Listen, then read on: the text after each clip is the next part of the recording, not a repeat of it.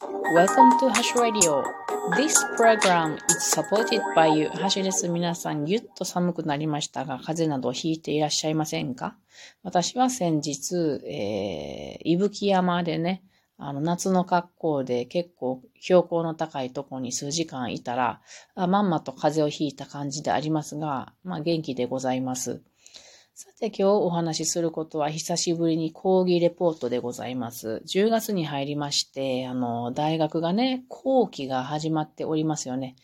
で、私は前期も、えー、大学の講義2つ、2コマ取っておりましたが、後期も引き続き、え、違うもの2コマ取っております。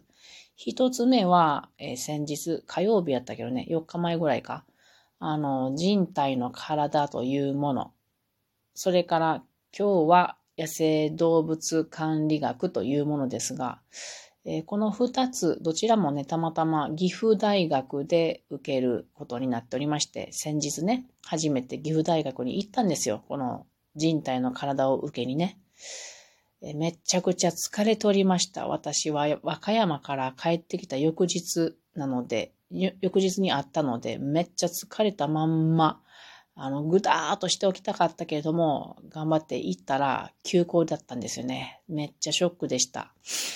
で、今日は、えー、野生動物管理学に行ったんですけど、えっ、ー、と、そもそもね、野生動物管理学って聞いて何っていうことなんですけども、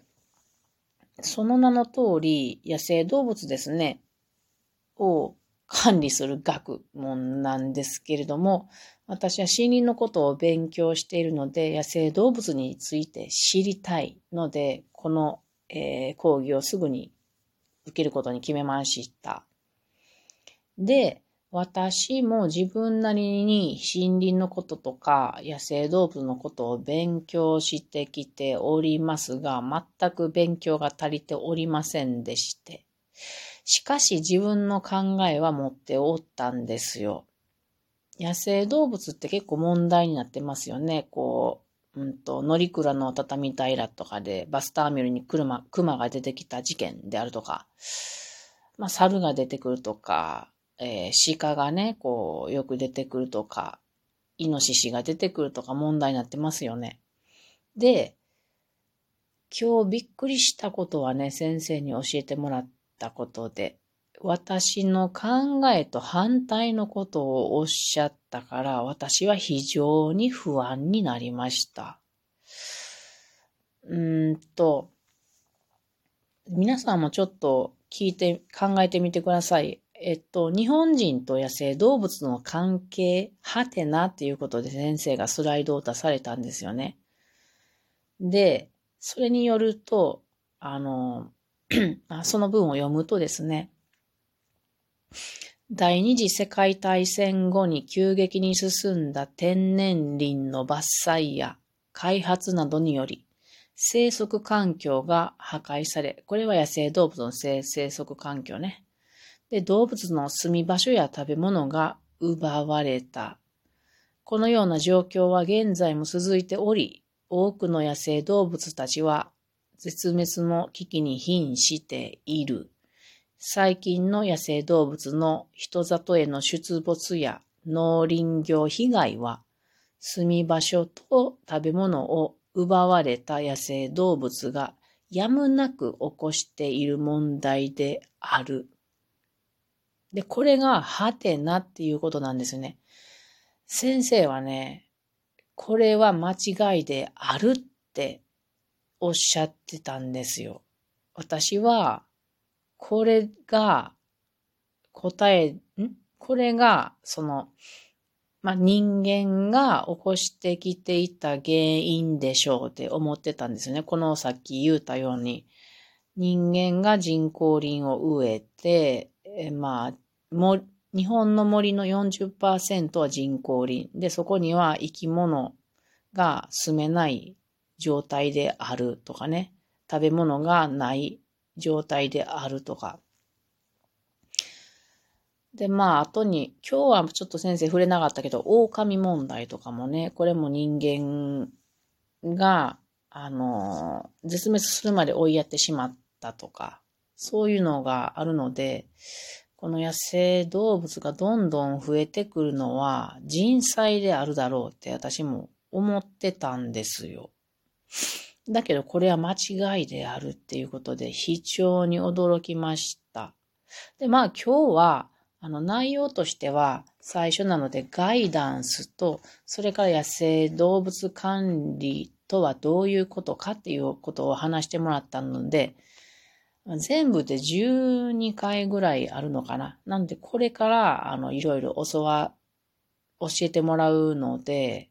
ま、今はすごい不安だらけでございます。今まで自分がこういうふうに、こうだろうと信じてきていたというか、まあ家庭として考えを持ってきていたことが覆されたので、うん、おろおろとした感じですかね。うん。まあ、えっ、と、来週は内容としては、えっと、我が国に、我が国における野生動物事情の歴史ということで、まあ、そこから、うんと、まあ、よ、うん、言えへんな。歴史、その野生動物事情の歴史って私もちゃんと知ったことがないから、うん、そう来週この話を聞いたらいろいろ理解できるのかなと思いますが、なんせ今日は驚きましたね。で、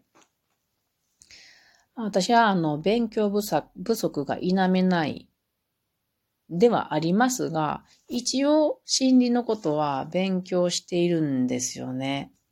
でも、こういうふうにちょっと間違えたような考えを持っているっていうことには理由があるっていうことを学びました。日本はこの野生動物について学ぶっていうことがあまりないんですよね。うん、学問として、これ野生動物管理学についてすっと学べるとこが体制としてないんだそうです。欧米ではこういうあの学業は進んでいるので、例えば、その、野生動物を管理する会社、プロの会社があったりっていうのが、まあ、あるんですけど、日本はないと。なので、その野生動物の管理について学ぶとこがないっていうことは、教える人もないっていうことなので、日本人がそこにちょっと、うん、疎いとか、よく理解できていないっていうのは仕方がないことなのかなとも思いました。ただ、本当に近年、去年か今年かちょっと忘れましたけれども、あの、日本もね、えっ、ー、と、農林水産省とか、あと環境省とかがですね、これではまずいということで、あの、専門の人間を育てる、育てる体制を作っていかなければならないっていうことでね。なので、あの、野生動物管理学をどうやって、あの、作っていくかっていうことを考える、えー、会、委員会みたいなものをね、あの、作っているところだそうです。プログラム検討委員会っていうのが立ち上がったそうです。この野生動物管理教育のね。で、私が今日教わった先生はそこになんか委員として参加しているそうなんでね。まあそういう話もこれから聞けていた、いけたらいいなと思います。なのでね、あの、この先生はね、あの、教職員の人たちが、まあちょっと前までは、あの、何やったっけ、えっと、免許更新するときに、なんかこの先生の講義を受けるというのがあったそうなんですけども、その時に教職員の人たちに私が今日習ったことのようなことを言うと、教職員の人たちもみんな驚くっていうことを聞きました。やはり私のように考えてきていた人が多いので、そのように子供に伝えてきていた可能性がある。なので先生が言ってたのは、その、教員の人に、あの、ダイレクトに伝えれることはとても合理的でね、その人たちがまた、えー、子供たちに伝えてくれるで、なので、よかったんですけどね、とおっしゃってたのはよくわかりますね。で、こっからは今日いろいろノートに書いたんですけど、それの中からちょっと抜粋していくつか、あの、皆さんに伝えていこうかなと思いますが、あと1分しかないのはやばいな。そうやね。えっ、ー、と、まあ、日本っていうのは、こっから、まあ、人口縮小社会になっていきますよね。まあ、なって生きているしな、どんどんなっていく。そんな時に、野生動物を管理していくのがどんどん難しくなってってまいります。えー、中山間地とかは人が非常に少ない。なので、山でこう野生動物を押し返すところ、大事なところではあるんですけど、そこで押し返す力がないっていうことで、まあこれはどんどん里山が奥山化していくので、動物と人がどんどんこう干渉してしまうことになってしまうということで、これはまずいということで、えー、なので、行政とかもね、あの、